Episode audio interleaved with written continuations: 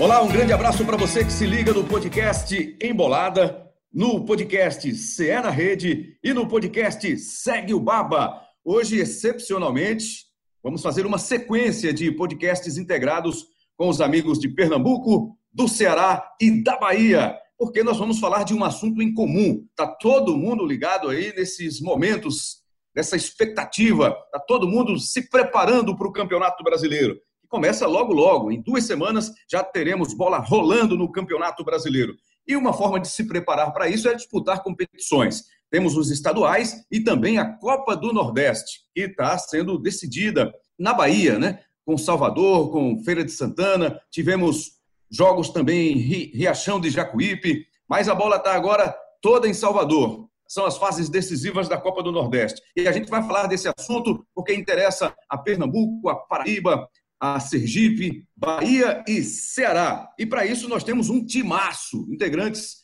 dos podcasts de Pernambuco, do Ceará e da Bahia. A gente está sempre frisando isso aqui para você. Você sabe que é fácil, né? Através do podcast, é só você baixar o seu aplicativo de podcast preferido ou pelo ge.globo. Tá lá para você curtir os podcasts, os nossos produtos da Globo. Vamos lá apresentar o nosso time, o time que vai fazer o programa desta semana, este episódio para o Embolada é o episódio 49 em Pernambuco. Para o Ceará é o CE na Rede, é o episódio de número 42.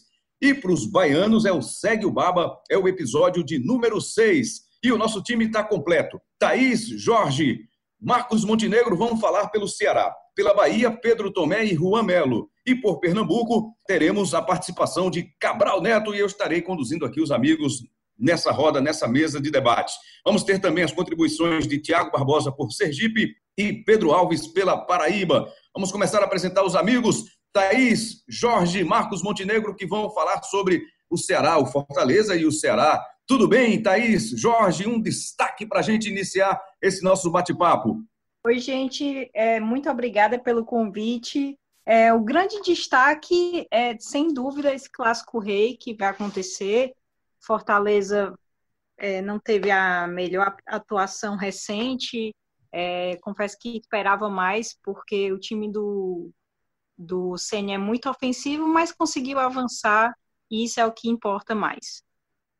Para a gente começar, qual o seu destaque? Marcos Montenegro, um abraço. Opa, Rambran, prazer estar aqui com vocês nesse crossover do Nordeste inédito, né?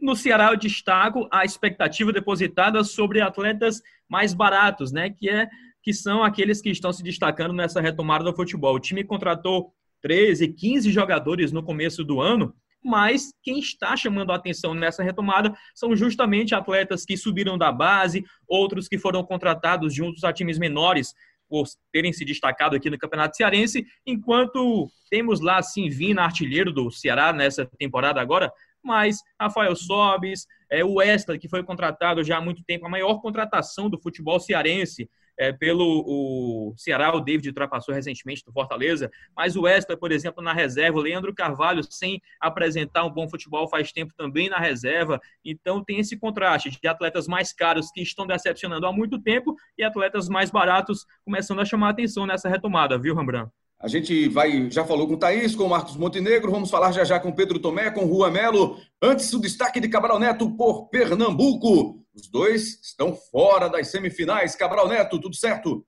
Um abraço para você, Rembrandt, um abraço para todo o Nordeste, um abraço a todos os participantes, amigos, companheiros aqui da Globo, do, dos nossos podcasts.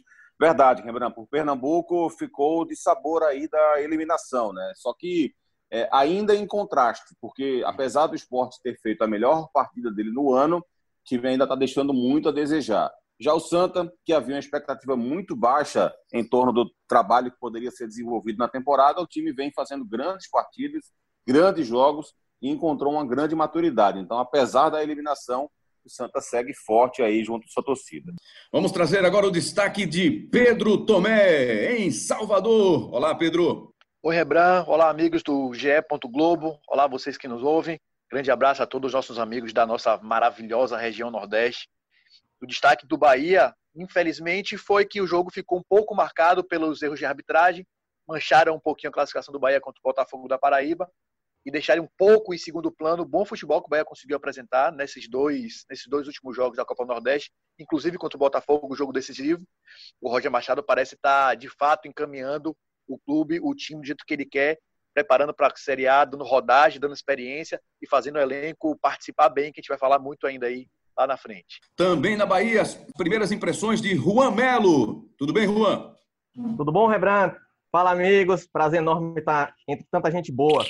Então, aqui na Bahia, queria destacar o jogo do Vitória, né? O final de semana melancólico do Vitória, que começou nessa derrota para o Ceará na Copa do Nordeste, que foi amplificado no domingo, quando não conseguiu classificar na, no Campeonato Baiano, ainda na primeira fase. Então, agora o Rubro Negro vai ter uma semana livre até estreia na Série B.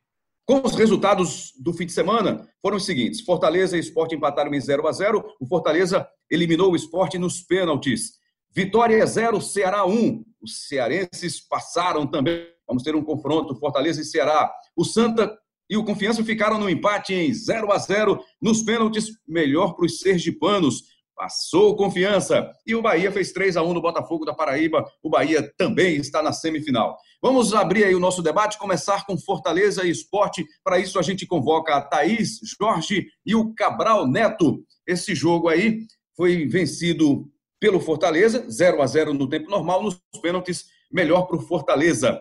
Aquela história de que nos pênaltis o componente sorte ele é muito importante. Mas me parece, a impressão que eu tive, Thaís e Cabral Neto, é que nas cobranças que foram feitas, não teve muita sorte, não. Foi mais mesmo capricho dos batedores, pelo menos do Fortaleza, né? E faltou capricho nos batedores do esporte. Thaís, começamos com você, Thaís. Olha, é exatamente isso. Eu assisti na coletiva do Felipe Alves, goleiro do Fortaleza, né? Ele falando que até uma foto que chamou muita atenção, uma imagem, foi o Sene abraçado com o Felipe Alves, ali lado a lado, e eles conversando, né? O Felipe até dá aquela risadinha. O Felipe é conhecido aqui como Homem de Gelo, então é um cara que é muito frio mesmo, em todos os momentos, mas ali chamou muita atenção, né? É um goleiro que inspira muita confiança. E aí, na coletiva, até cheguei a perguntar ao Felipe o que, que eles tinham conversado, né, antes. E aí o Felipe disse assim: o Ceni pediu para a gente fazer o que a gente tinha feito na semana. Ou seja, o Fortaleza já vinha aprimorando essa questão de pênaltis, né? Já estava contando talvez com essa possibilidade forte. E aí o Ceni já tinha instruído muito bem os atletas de como bater e também o Felipe Alves, tanto é que ele fala a importância de ter estudado os batedores, né? A, a importância de conhecer o adversário também, Claro que faltou capricho é, a, aos, aos atletas do esporte também, mas o Fortaleza estava muito preparado para isso. E uma coisa que me chamou muita atenção também foi o Rogério Ceni ter dito para o Felipe Alves é, pegar o que ele não pegaria, né?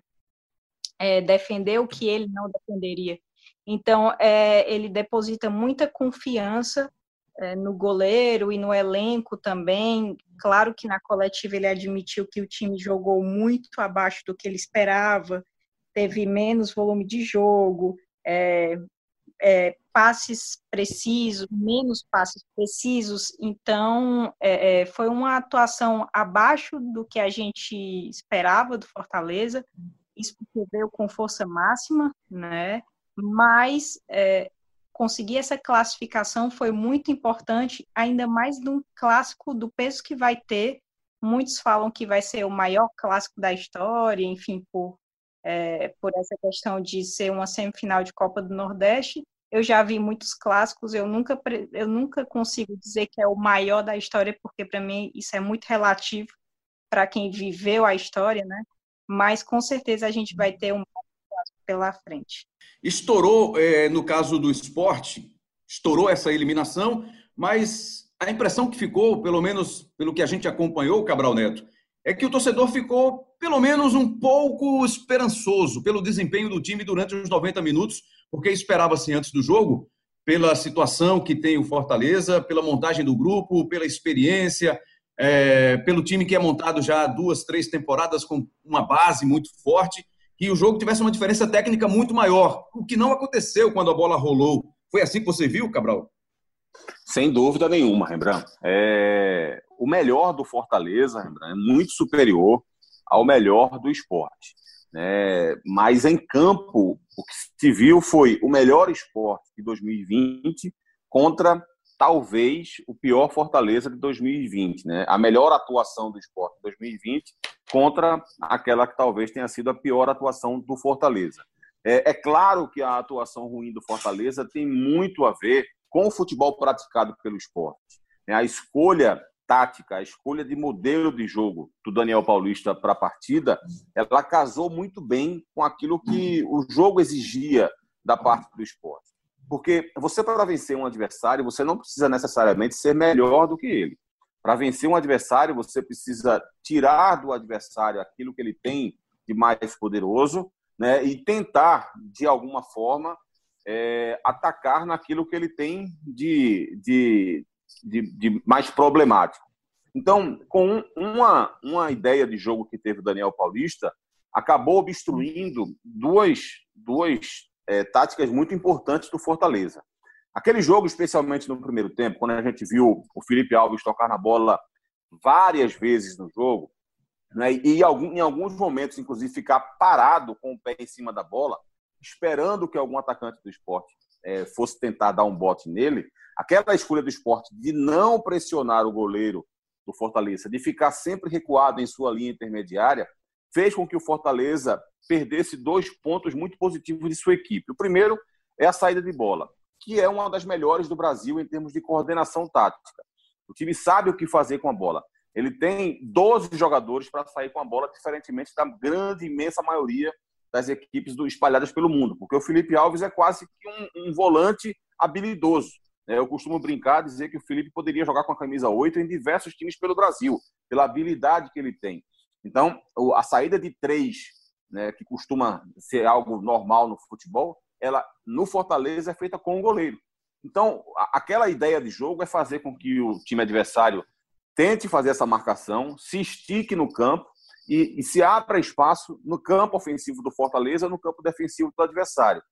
E aí o, o Fortaleza pode explorar, primeiro, o bom passe do seu goleiro, o bom passe dos seus dois volantes, alguns lançamentos também que que se encaixam muito bem, especialmente com o Paulão, né, vindo lá da zaga, é, e a velocidade, a extrema velocidade e mobilidade que o time tem pelos lados, com o David, com o Romarinho, enfim, com quem quer que seja que esteja jogando, com o garoto Yuri César que entrou no segundo tempo.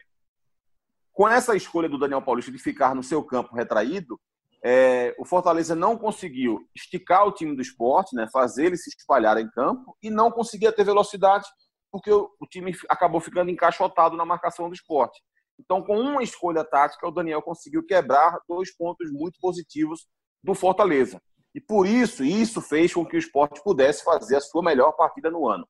É claro que tem muito ainda a ser melhorado, tem muito ainda a crescer, mas esse jogo eu acho que serve de forma revigorante para o trabalho do Daniel Paulista. E além disso, o time também cresceu no segundo tempo em outros aspectos, porque acabou sendo mais perigoso do que o Fortaleza. Então o jogo foi sim surpreendente, né? Não se esperava um esporte até melhor do que o Fortaleza de forma alguma, é, mas não, não dá, óbvio que não dá para dizer que a classificação do Fortaleza foi injusta, porque para mim o Fortaleza e o Bahia são, é, por mais que, tenham algum problema no processo ainda, algumas oscilações dos dois times, são os melhores times do Nordeste, fizeram as melhores campanhas da primeira fase, então a classificação do Fortaleza ela não pode jamais ser apontada como injusta mas no jogo, durante os 90 minutos, dá sim para dizer que o esporte acabou sendo melhor do que o Fortaleza. Deixa eu perguntar aqui para a Thaís, se o Marcos Montenegro também quiser contribuir nesse papo sobre Fortaleza e Esporte, fique à vontade, Marcos. Eu queria só saber de vocês a questão do desempenho. O que é que o Rogério falou depois do jogo? Tudo bem, o time saiu classificado, comemorou, vai fazer aí uma das semifinais, está tudo certo, logo um clássico rei contra o, o Ceará. Mas é importante a gente saber a questão do desempenho, a análise do comandante, do técnico Rogério Ceni sobre o que foi o time do Fortaleza durante os 90 minutos. É só legal a gente deixar bem claro que, assim, se tem um time titular, você perguntar assim, Marcos, qual é o time titular do Fortaleza hoje? A gente nunca acerta, né? Porque o Ceni sempre inventa, coloca volante de lateral, meia de volante, enfim, muda tudo. Mas se tem um time que a gente poderia arriscar, é justamente esse time que entrou em campo contra o esporte. E o Ceni teve exatamente essa leitura mesmo do Cabral, que é, o time fez de fato uma partida muito ruim. E se tem um alento que ele podia dar para a torcida foi: ah, esse time dificilmente vai jogar outra partida como jogou contra o esporte, porque deixou muito a desejar, não conseguiu fazer as infiltrações, aquele jeito de jogar do Fortaleza não encaixou, justamente porque o esporte deu um nó tático no Fortaleza, travou todas as alternativas do Fortaleza por ter estudado muito esse time do tricolor. Então o Ceni mesmo falou que dificilmente o time vai fazer de novo essa partida que fez de tão ruim que foi e espera até que na, na próxima rodada, né, nas semifinais, ele tenha inclusive a recuperação de atuações individuais, porque individualmente muitos atletas também deixaram a desejar. Eu fiquei pensando assim, foi, foi o jogo 130, né, do CN pelo Fortaleza, enfim, ele conseguiu essa vaga e tal, mas ele disse a gente jogou abaixo. Mas assim, se a gente se classificou, eu estou muito feliz. É muito legal a gente ver porque porque Rogério costuma já quando ele vai para as coletivas, que ele no, não nota uma boa atuação, ele já vai com aquele peso, sabe? E o mais interessante que eu notei foi assim, Rogério tem uma, uma maneira de, de lidar com os atletas que a gente sabe que vai dar resultado depois. Então, eu estava acompanhando nas redes sociais e as pessoas diziam assim, ô Rogério, o que é que você vai... Fala com eles no intervalo, né? Fala o que você costuma falar no intervalo para motivá-los, enfim. Mas nem isso resolveu, né? A melhor oportunidade do Fortaleza realmente foi no primeiro tempo e ainda foi, foi a única no jogo. Né? A gente não teve nem a entrada de Yuri César, é, nem cobranças de falta de Juninho, Oswaldo muito apagado, acabou sendo substituído. Então foi uma equipe que realmente surpreendeu pela atuação e agora tudo está muito em aberto, né? Porque foram dois clássicos em 2020, o primeiro empate em 1 a 1 pela Copa do Nordeste. O mais recente, vitória do Fortaleza por 2 a 1 no estadual, mas aí realmente fica tudo em aberto para esse, esse jogo. Tivemos aí então a análise desse jogo entre Fortaleza e Esporte, vencido pelo Fortaleza, 0 a 0 no tempo normal, vencido pelo Fortaleza nos pênaltis, o Fortaleza que avançou na Copa do Nordeste. Vamos falar de outro jogo também importante, o jogo entre Bahia e Botafogo da Paraíba. Os nossos colegas da Bahia já destacaram que foi manchado né, pela arbitragem, a arbitragem não foi tão bem e a arbitragem foi pernambucana. Por isso eu vou querer também a sua contribuição, Cabral, para falar um pouquinho desse jogo aí, dessas lambanças da arbitragem nesse duelo entre Bahia e Botafogo que foi disputado sábado à noite. Né? O jogo foi lá. Final de semana ruim para Pernambuco, né, Rebrão? Os dois é. times foram eliminados e o árbitro acabou indo muito mal. Daqui a pouquinho a gente vai falar da eliminação também do Santa Cruz contra o Confiança. Mas para falar de Bahia e Botafogo, esse jogo foi 3 a 1 para o Bahia. O Bahia está classificado. Eu vou querer inicialmente aqui a contribuição do nosso colega de João Pessoa, lá da Paraíba, Pedro Alves. O Botafogo agora, né, depois da eliminação, se volta para o estadual. As atenções estão voltadas para o Campeonato Paraibano e ele fala para a gente, faz um resumo aí desse Botafogo eliminado pelo Bahia na Copa do Nordeste. Olá, Pedro Alves. O Mauro Fernandes tentou colocar uma formação defensiva né, para tentar fechar os espaços do Bahia, mas o que se viu no primeiro tempo foi um Bahia se impondo e achando muito espaço, sobretudo por dentro. Né? não funcionou essa escalação inicial do Mauro Fernandes, que não conseguiu fechar os espaços do tricolor de aço. O Bahia abriu o placar logo aos 15 minutos e foi melhor durante a primeira etapa. Na segunda etapa, o Mauro Fernandes tentou soltar mais o time, né? colocou atacantes e até melhorou. Mas o Bahia fez 2 a 0 na segunda etapa, logo no início do segundo tempo com o Rodriguinho. Mas depois disso, realmente se retraiu mais, deu a bola para o Botafogo e foi aí que o Botafogo melhorou.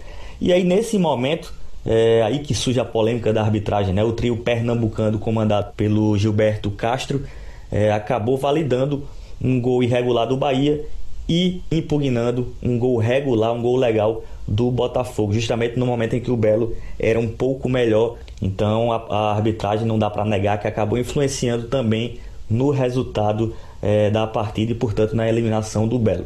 Mas a verdade é que o Botafogo realmente foi inferior, o Bahia, no geral, foi melhor do que o Botafogo e o Belo dá adeus à Copa do Nordeste. Já se volta aí as atenções para o Campeonato Paraibano. Né? O Botafogo joga a última rodada da primeira fase nesta terça-feira, enfrenta o CSP e precisa de uma combinação de resultados para conseguir chegar ao mata-mata do estadual. Então é isso aí, galera. Volto com vocês. Valeu, Pedro Alves. Um abração também para você. Obrigado pela sua participação. Pedro Tomé. E o Pedro, inclusive, deixou claro aí, o seu xará, né, o Pedro Alves, que há uma diferença técnica né, muito grande entre Bahia e Botafogo.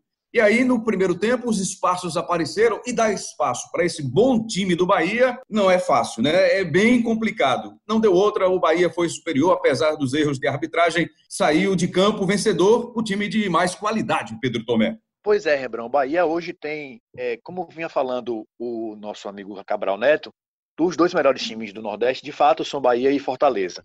E aí cada um está num pé diferente de, de evolução.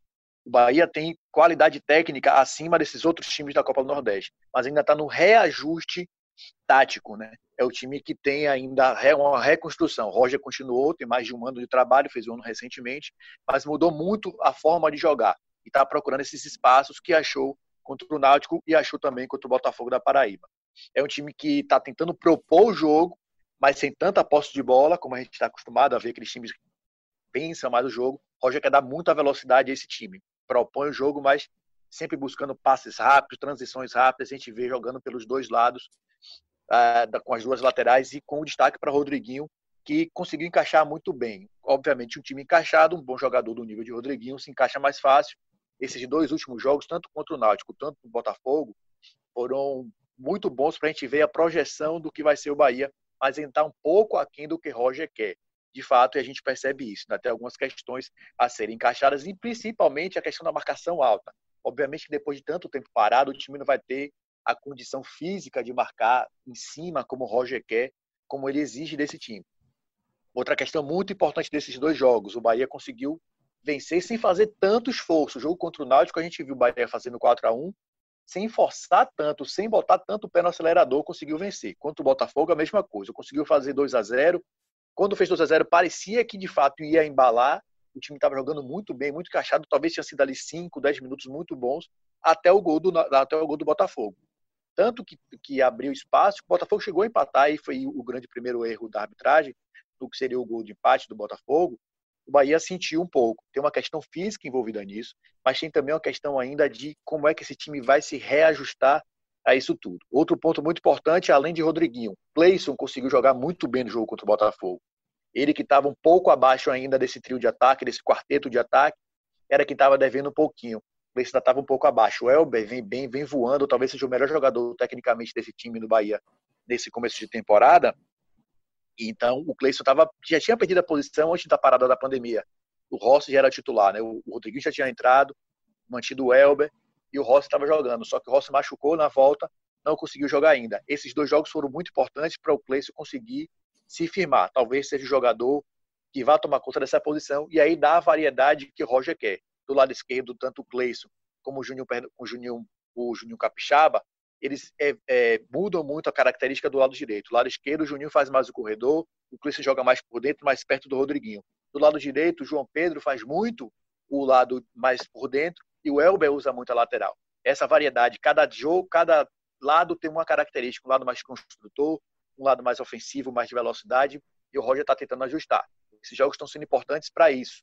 Mas a questão é que agora são jogos mata-mata, então você não tem muito o que fazer, não tem muito que ficar mudando também, porque senão não passa de fase. Porque tem aí uma outra questão também, que é a questão financeira e esportiva. O Bahia tinha metas no começo do ano caiu na Copa do Brasil, foi eliminado precocemente, mas conseguiu compensar, porque já passou na primeira fase da Sul-Americana, que era pelo menos passar dessa primeira fase, e na Copa do, na Copa do Nordeste chegar à semifinal, já conseguiu aí um resultado esportivo bom, obviamente, o Bahia está chegando à sua quinta semifinal em sete anos, Bahia está aos poucos retomando essa hegemonia da Copa Nordeste, nessa, dessa, dessa região Nordeste, apesar de ainda não ter conseguido transformar isso em títulos, em quantidade de títulos, mas o Bahia está caminhando de forma gradativa para tomar de volta essa, essa hegemonia. É um time que tem muito a dar ainda ao longo do ano. A gente espera que, de fato, o Roger consiga fazer esse time jogar, porque é um trabalho muito bem feito, com muita cautela, com muita inteligência. O Roger é um jogador, é um treinador muito consciente do que tem fazendo. E é óbvio que é bom, é importante que os resultados em campo também acompanhem essa evolução que o Bahia está tendo também fora de campo. A gente ouve aí o Pedro Tomé né, destacar individualmente alguns jogadores do Bahia, são jogadores de muita qualidade, qualidade reconhecida no futebol brasileiro, contra um Botafogo que está aí se arrumando para uma Série C. Trouxe um técnico experiente, o Mauro Fernandes, é um técnico que ainda está conhecendo o grupo, está investindo numa estratégia para disputar, que acredito, imagino, Cabral Neto, que o grande pensamento do Botafogo, o grande objetivo do ano, seja sair da Série C. Teve perto disso recentemente. Mas falando especificamente desse duelo contra o Bahia, nós tivemos as reclamações da arbitragem. A arbitragem pernambucana não foi boa, o árbitro foi o Gilberto Castro. Qual foi a diferença, qual foi o peso da arbitragem nesse jogo para a eliminação do Botafogo? Ou, se você quiser dizer, para a classificação do Bahia? Qual foi o peso, Cabral Neto? Olha, Rembrandt, é, o peso foi, foi bem representativo, viu? É, eu quero também deixar muito claro né, o que os amigos já falaram aí, o Pedro também falou agora há pouco, né? É, o Bahia é muito melhor do que o Botafogo da Paraíba. É óbvio que era. É, mas assim, o jogo naquele momento em que estava 2 a 1 um, e que o Botafogo fez um gol que deveria ter sido é, validado, o jogo ficaria 2 a 2 e aí é impossível imaginar o que poderia acontecer né, com a partida. É, como é que seria a reação do, do, do Bahia a, aquele placar? Como seria a reação do Botafogo aquele placar? O Botafogo ia se fechar mais, o Bahia ia se expor. É, então, assim, não, não tem como a gente analisar o que poderia acontecer. É, o fato é que o jogo, naquele instante, deveria ficar 2 a 2 e pouquíssimo tempo depois virou 3 a 1 né? E aí, com 3 a 1 o jogo, é, evidentemente, é, acabou. Né? Porque o Bahia é muito melhor do que o Botafogo, abre uma vantagem de dois gols. O time do Botafogo ficou evidentemente irritado com, com a arbitragem, então uma pena que, que o Gilberto Castro Júnior e seus bandeiras tenham atrapalhado o desenvolvimento da partida, mas é claro que o, que o, que o Bahia teria sim condição de fazer 3 a 2 teria condição até de fazer 4 a 2 O Bahia é muito mais time do que o Botafogo da Paraíba. O Bahia, eu acho que é, ao lado do Fortaleza, eh, são os dois melhores times da região. Não sei se o Fortaleza vai passar pelo Ceará, não sei se o Bahia vai passar pelo Confiança, mas tenho quase que convicção de que os dois times estarão à frente na Série A. Né? Em termos de Nordeste, serão os dois times mais bem classificados, porque é uma campanha de 38 jogos, você consegue perceber muito, muito melhor né, a melhor qualidade de uma equipe se sobrepondo. Mas um jogo de mata-mata, jogo único, tudo pode acontecer. Né? Então, não sei se os dois estarão na decisão da Copa do Nordeste, mas para mim são os dois melhores times da região. O Bahia tem sim oscilado, eu concordo plenamente com tudo que falou o Pedro Tomé agora há pouco aí. Né? O Roger está tentando colocar um pouco da sua cara na equipe. No ano passado ele chegou, o time já estava montado, então ele se adaptou, ele foi muito inteligente e se adaptou ao jeito de jogar do Bahia.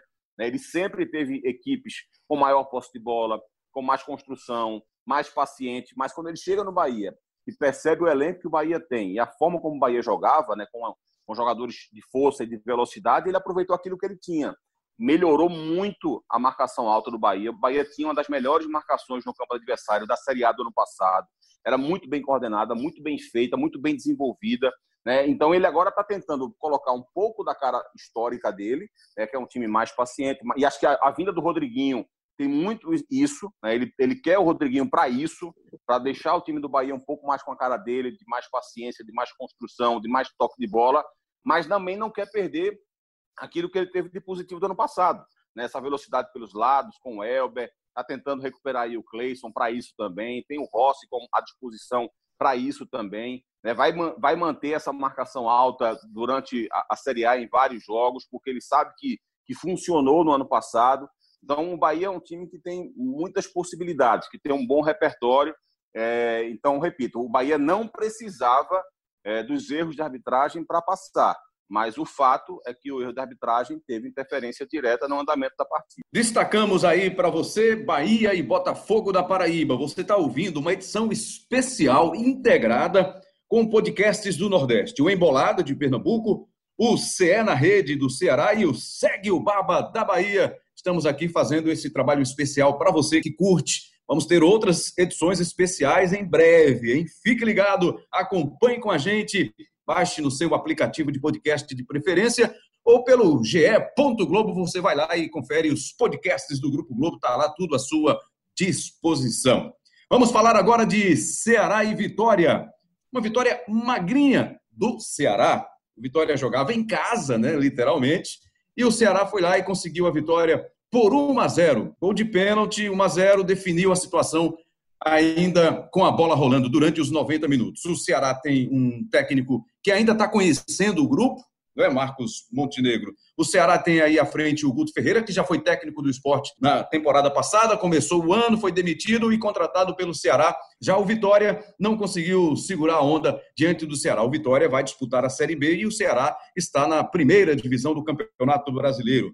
Qual foi a repercussão dessa classificação do Ceará diante do Vitória, Marcos Montenegro? Olha, Rembrandt, foi uma classificação, claro, que, que traz alegria, anima a torcida alvinegra, mas estava até conversando com os amigos hoje na redação quando cheguei, né? Sempre pós-rodada tem aquela resenha, né?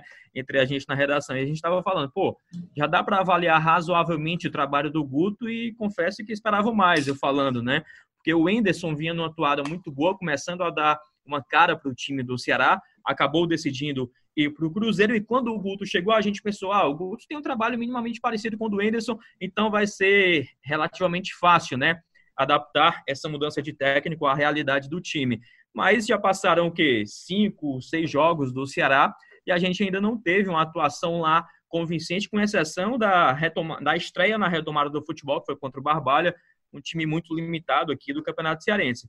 No jogo contra o Vitória, a gente teve mais um retrato do que foi o Ceará, por exemplo, contra o Fortaleza, no Clássico Rei aqui pelo estadual. Aquele time com ímpeto inicial muito forte, é, dando a entender que vai fazer uma partida muito boa, ofensiva, criando oportunidades e tudo.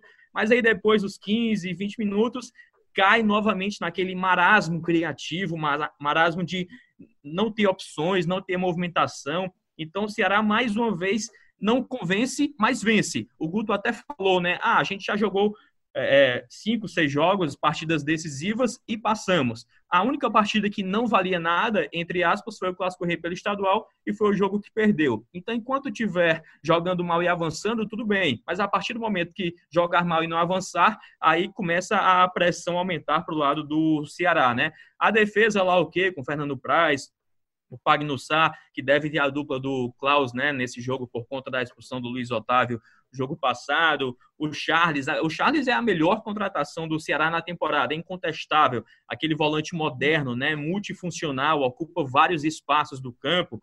A defesa está lá relativamente encaixada do Ceará, com Fernando Praz sendo decisivo na Copa do Brasil, pegando pênalti na Copa do Brasil, fazendo defesa importante também no jogo contra o Vitória, quando foi exigido. Mas é, eu destaco, ainda pegando um pouquinho da defesa para frente, as laterais e o terceiro terço do campo, que o Guto até fala. O terceiro terço é, claro, envolve o setor criativo, os atacantes e tudo mais. Esse terceiro terço do campo, incluindo os laterais, estão deixando muito a desejar. O Ceará sempre foi muito forte utilizando justamente as laterais, principalmente com Samuel Xavier, que é um dos melhores atletas na posição direita ali do campo, o Samuel Xavier mal é utilizado. Tudo bem que ele não jogou esse jogo, mas o Eduardo, o Bruno Pacheco também estão pouco é, sendo aproveitados com relação à ofensividade. Tanto é que o Bruno Pacheco e o Eduardo, quando tiveram a chance de subir, proporcionaram as melhores chances do Ceará. A, o pênalti né, que o Vina chutou e bateu na mão do zagueiro do Vitória foi proporcionado por uma jogada do Bruno Pacheco que cruzou e o Vina tentou bater ali de primeira, meio que um voleio de primeira e acabou acertando a mão do adversário. O adversário, na verdade, impediu a passagem da bola com a mão. Então o Ceará precisa utilizar mais seus laterais, como sempre utilizou em outros momentos. Trouxe o Bruno Pacheco, trouxe o Eduardo, o Samuel Xavier pode voltar nesse jogo contra o Fortaleza. E aí a gente fala do meio campo também, que tem ali o Vina, o Felipe Silva, né? O Rick, o Felipe Silva ainda deixando muito a desejar. O Vina, pelo menos, se tornou o artilheiro da temporada, passando, inclusive, o Rafael Sobes, é o artilheiro também do Nordestão.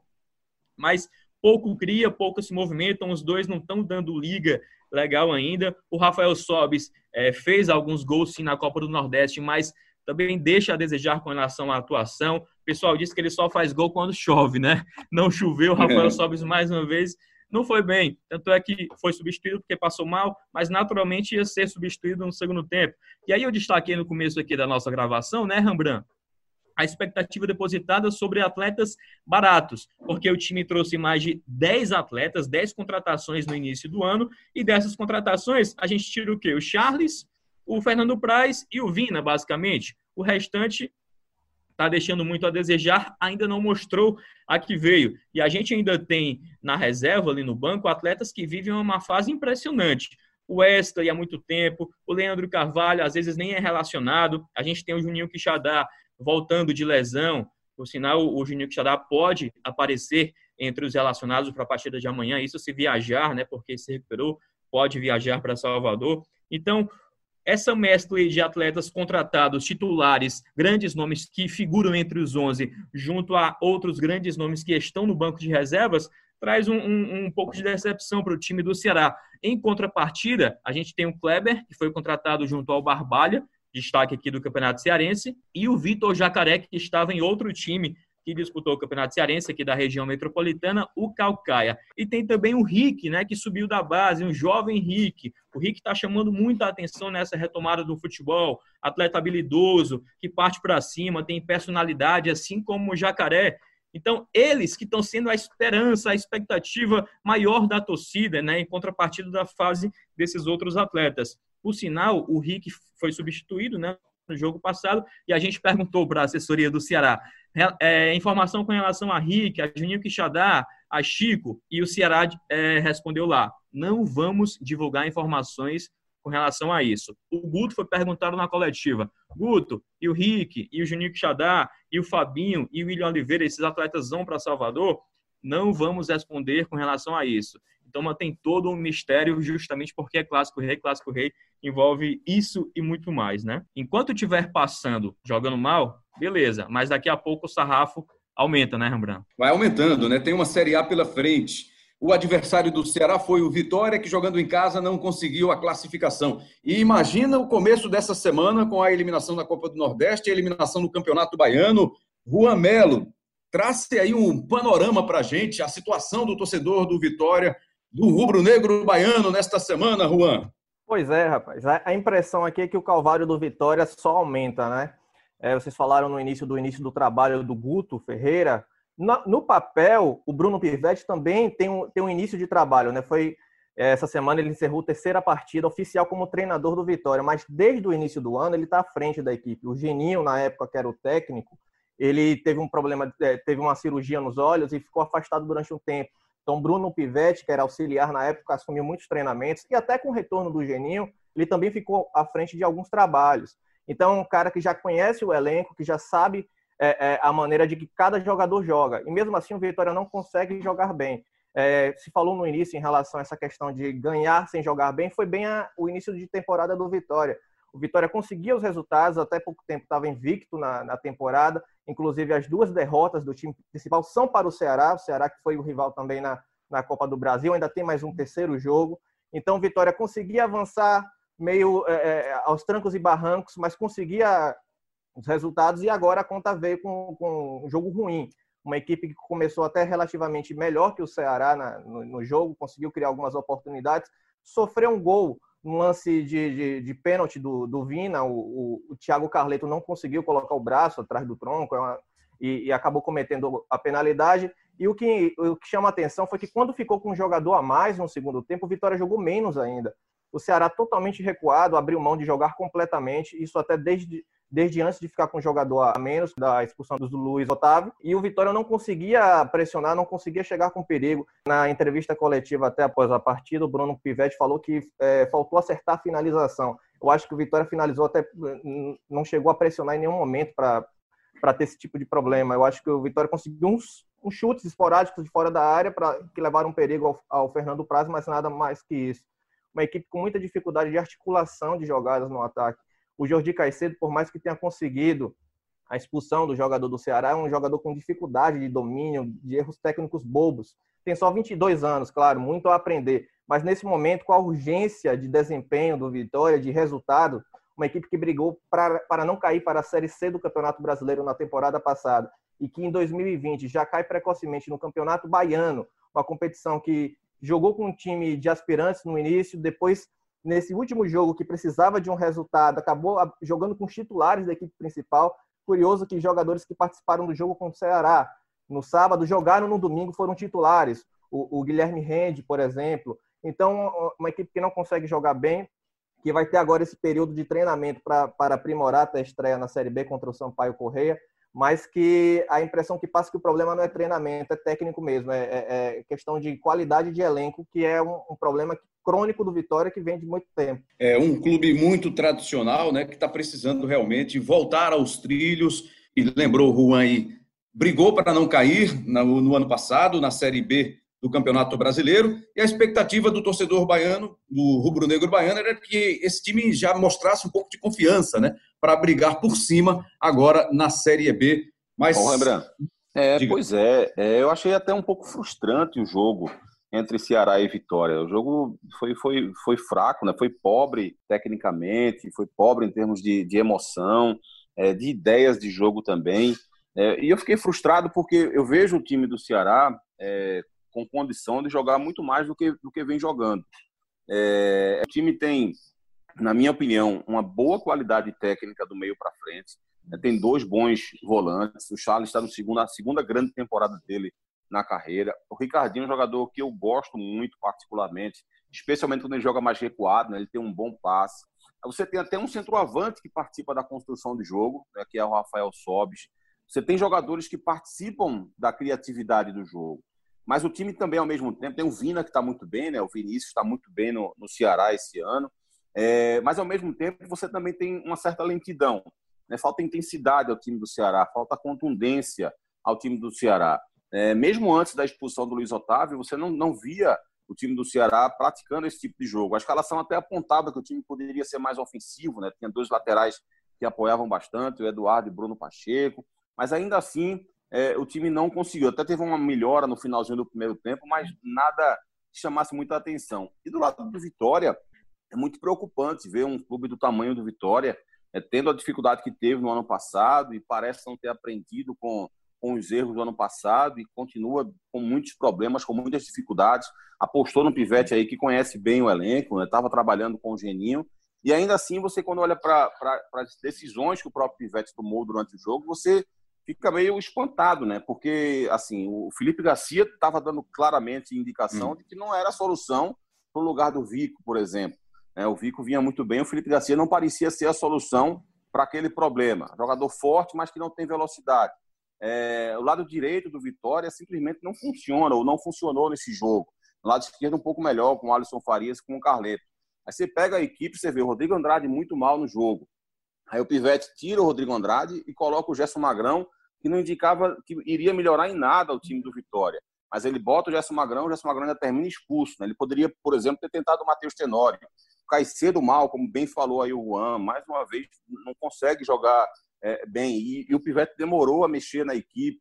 Então, assim, é, me deixou um pouco frustrado o jogo em si, tanto do Ceará quanto do Vitória. Acho que os dois times têm a capacidade de jogar um pouco mais é, e podem fazer mais do que fizeram até aqui. Só para a gente arrematar essa questão do Vitória, é, a, leitura de Cabral foi perfeita do como o Vitória tem dificuldade para jogar. E o que mais preocupa ainda, que é um, uma das plataformas de, do presidente Paulo Carneiro hoje no Vitória, é vender a ideia de jogo. Tudo que passa muito por isso. Por isso, talvez, a escolha do Bruno Pivetti, porque teria dado uma ideia de jogo. A gente não consegue ver uma ideia de jogo no Vitória. Vitória tem um meia armador no elenco hoje, só tem um meia armador, que é o Matheus Tenório, e mais nenhum outro jogador tem essa, essa característica. E o, o, time parece um time de totó, os jogadores não mudam de posição, tem muita pouca movimentação. Um time que não tem ideia de jogo, por mais que se, se, se venda essa ideia.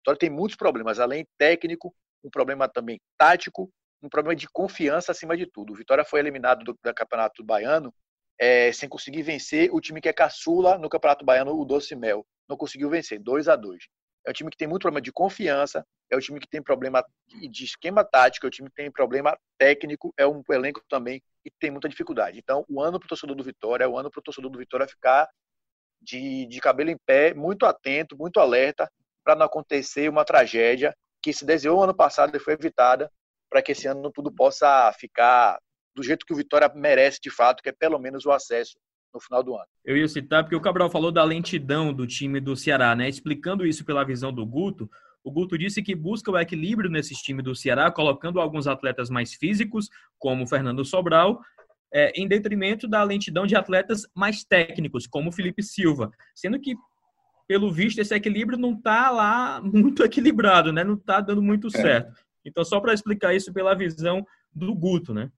A gente tem o Ricardinho também muito técnico, mas não está muito fluindo, não. Perfeito. Aí a contribuição também do Marcos Montenegro. E para a gente finalizar aqui, já estamos encaminhando a reta final desse episódio especial. Nós vamos falar com de Santa Cruz e Confiança. O jogo foi 0 a 0 e nos pênaltis o Confiança levou a melhor. No Santa Cruz, pelo lado do Santa, Pipico e Patrick Nonato perderam os pênaltis. É só destacar aqui, lembrar que Pipico é o maior ídolo do Santa Cruz no momento. É artilheiro do campeonato estadual, mas acabou desperdiçando essa penalidade na decisão contra o Confiança. Tiago Barbosa vai trazer aqui uma análise para gente dessa participação do Confiança e um detalhe muito importante que o Cabral vai falar também daqui a pouquinho a respeito. É que tinha um jogador com um problema muito sério, mas que foi a campo sem dizer para ninguém, jogou e só depois ele revelou. Vamos lá então a participação de Tiago Barbosa, direto de Sergipe. Confiança que viveu um fim de semana histórico. O time sergipano vive um momento especial, recém-promovido para a Série B do Campeonato Brasileiro e com um 2020 bastante produtivo até aqui no estadual e na Copa do Nordeste. O grande destaque nessa classificação vai para o lateral Silva, que horas antes do jogo recebeu a notícia de que o pai dele havia falecido. O jogador não comunicou nada aos companheiros de grupo, para a comissão técnica e nem para a diretoria. Ele foi para o jogo, fez o trabalho dele e ainda converteu uma das penalidades na decisão da vaga para a semifinal. Logo depois do jogo, chorou bastante, estava muito emocionado e só aí revelou para todos o que havia acontecido, que perdeu o pai, que o pai havia falecido. O lateral, claro, foi liberado pela diretoria do Confiança para ficar próximo dos familiares nesse momento difícil. O Confiança voltou para Aracaju depois da classificação histórica para disputar o clássico contra o Sergipe, seu maior rival pelo Campeonato Sergipano. O Confiança lidera a competição que volta após mais de quatro meses por conta da pandemia do novo coronavírus. Em seguida, o time proletário volta para Salvador e já foca as atenções no duelo da semifinal do Nordestão contra o Bahia.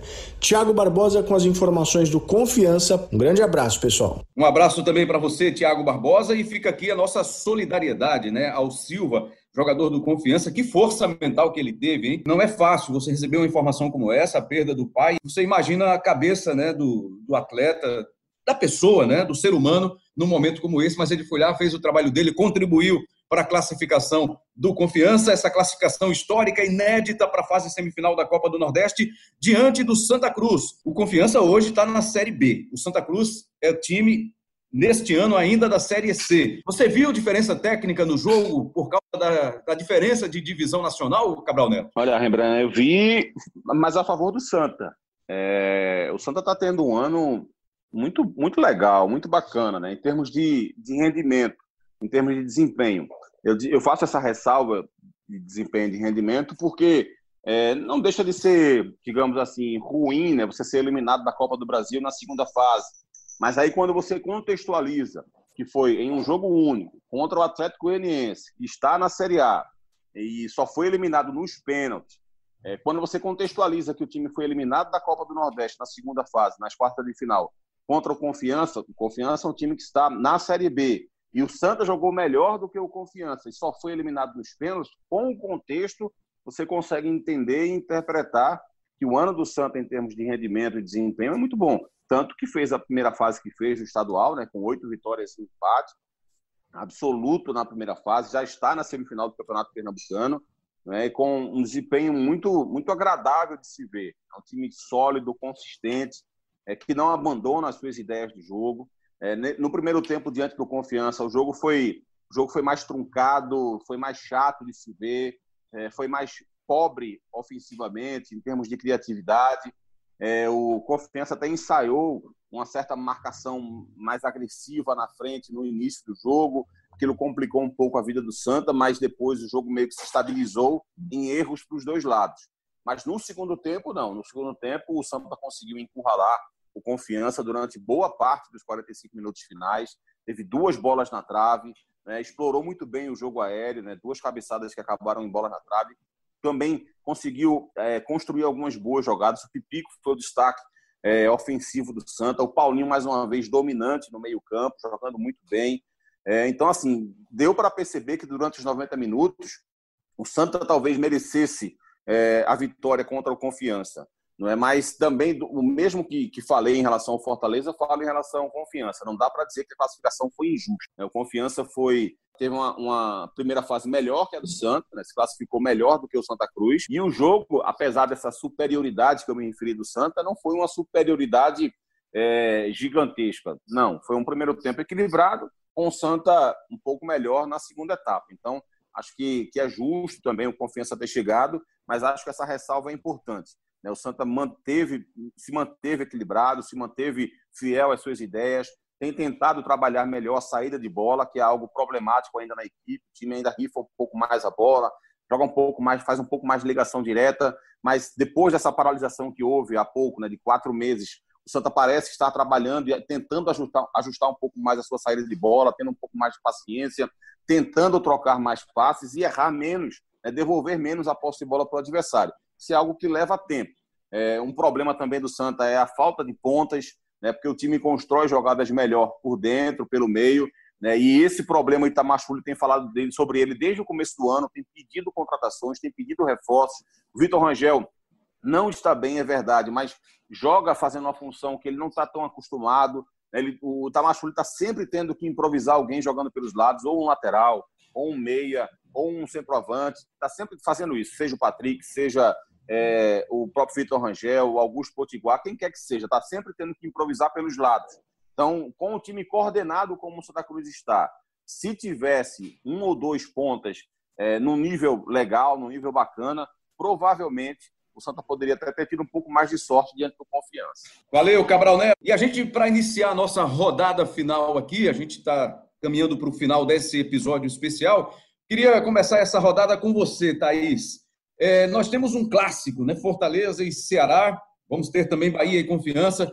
Esses são os jogos das semifinais. Lembrando que é jogo único. Dá para apontar, especialmente no clássico rei, quem vai levar a melhor, quem pode levar a melhor, que estratégia pode sair vitoriosa nesse duelo cearense? Você lembrou, esse vai ser o terceiro duelo entre os dois times na temporada 2020, Thaís. Olha, você me colocou agora na fogueira, mas. É bem difícil essa, né? é muito difícil, porque Clássico Rei a gente nunca. É, é, imprevisível, né? Eu diria que o Fortaleza ele vem mais consolidado. É óbvio, né? O Ceni já fez 130 jogos pelo clube, já conhece os atletas, mas, por exemplo, a gente viu uma espécie de apagão no último jogo, né? Então não é tão previsível assim.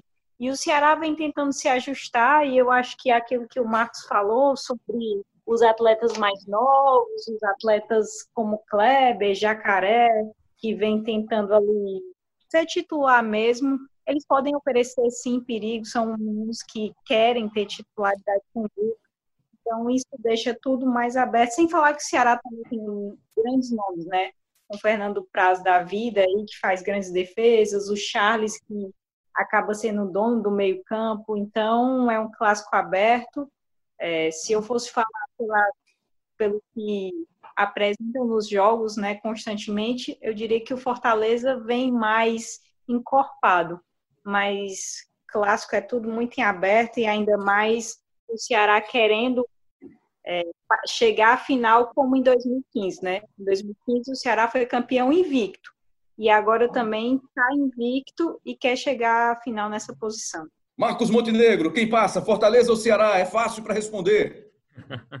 Muito amigo, hein, você, Rembrandt? Perguntar para a gente quem vai levar Milano no clássico. A gente pode recorrer a todos os clichês, que não tem favorito, que tudo se iguala.